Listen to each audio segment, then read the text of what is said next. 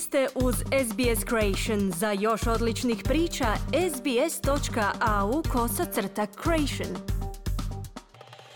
Za radio SBS Ana Solomon govorimo o agenciji za praćenje pri Međunarodnom odboru Crvenog križa koja radi na spajanju sukobima razdvojenih obitelji. My name is Jelena Milošić Lepotić and I am the head of the Central Tracing Agency Bureau for the International Armed Conflict. Zovem se Jelena Milošević Lepotić i čelnica sam Središnje agencije za traganje u međunarodnim oružanim sukobima. Visoko u planinama iznad Ženeve, Jelena zajedno sa svojim kolegama odgovara na brojne telefonske pozive, poruke elektroničke pošte, pa čak i razglednice koje upućuju zabrinuti Ukrajinci i ruske obitelji. Više od stoljeća Crveni križ radi na ujedinjavanju obitelji koje su razdvojene oružanim sukobima. Temeljem Ženevske konvencije to uključuje i ratne zarobljenike.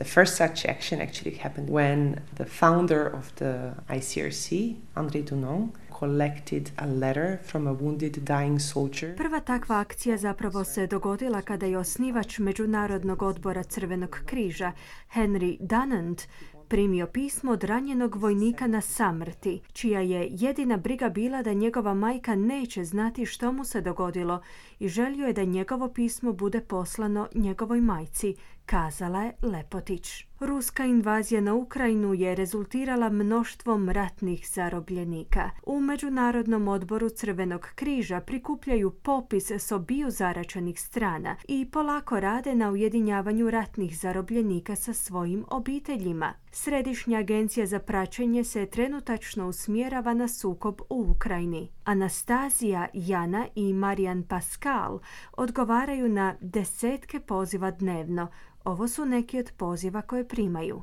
Mom, I'm safe. Well, in case you would have it by hand, can you give me the phone number of grandma in Kiev? Mama, na sigurnom sam. Ako imaš pri ruci, možeš li mi poslati bakin broj u Kijevu? Ako me puste na slobodu, volio bih je posjetiti. To je ruski ratni zarobljenik u Ukrajini i njegova baka živi u Kijevu, izjavila je Anastazija. I got a call from young lady looking for her husband Her husband was in Mariupol, Azovstal. Ja sam primila poziv od djevojke koja traži svog supruga koji je ratni zarobljenik. Njezin suprug je bio u Azovstalu u Mariupolju. Ona me pitala može li sa mnom podijeliti neke osobne informacije. Ja sam odgovorila da mi može reći što želi, da ću sa zadovoljstvom prenijeti njezinu poruku. Ako crveni križ vidi mog supruga, molim vas recite mu da sam danas u 12 sati i 40 minuta donijela na svijet 3 kg teško dijete. To mi je kazala. Prisjeća se Jana. 25% of call every day they are starting or they are finishing by crying, you know. 25% svakodnevnih poziva započinje ili završava plaćem.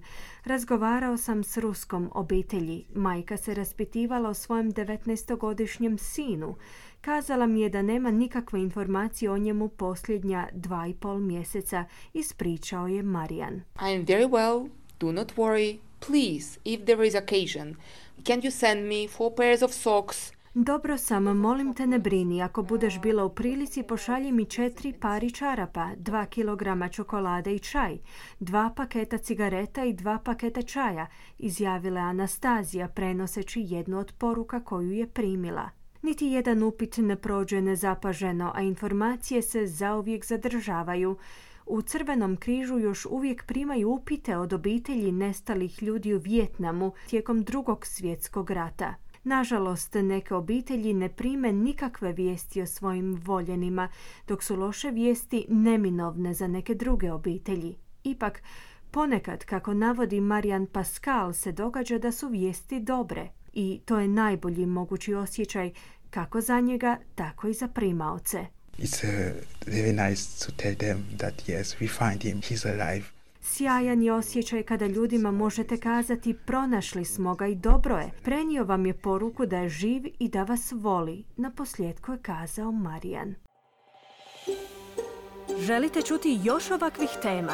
Slušajte nas na Apple Podcast, Google Podcast, Spotify ili gdje god vi nalazite podcaste.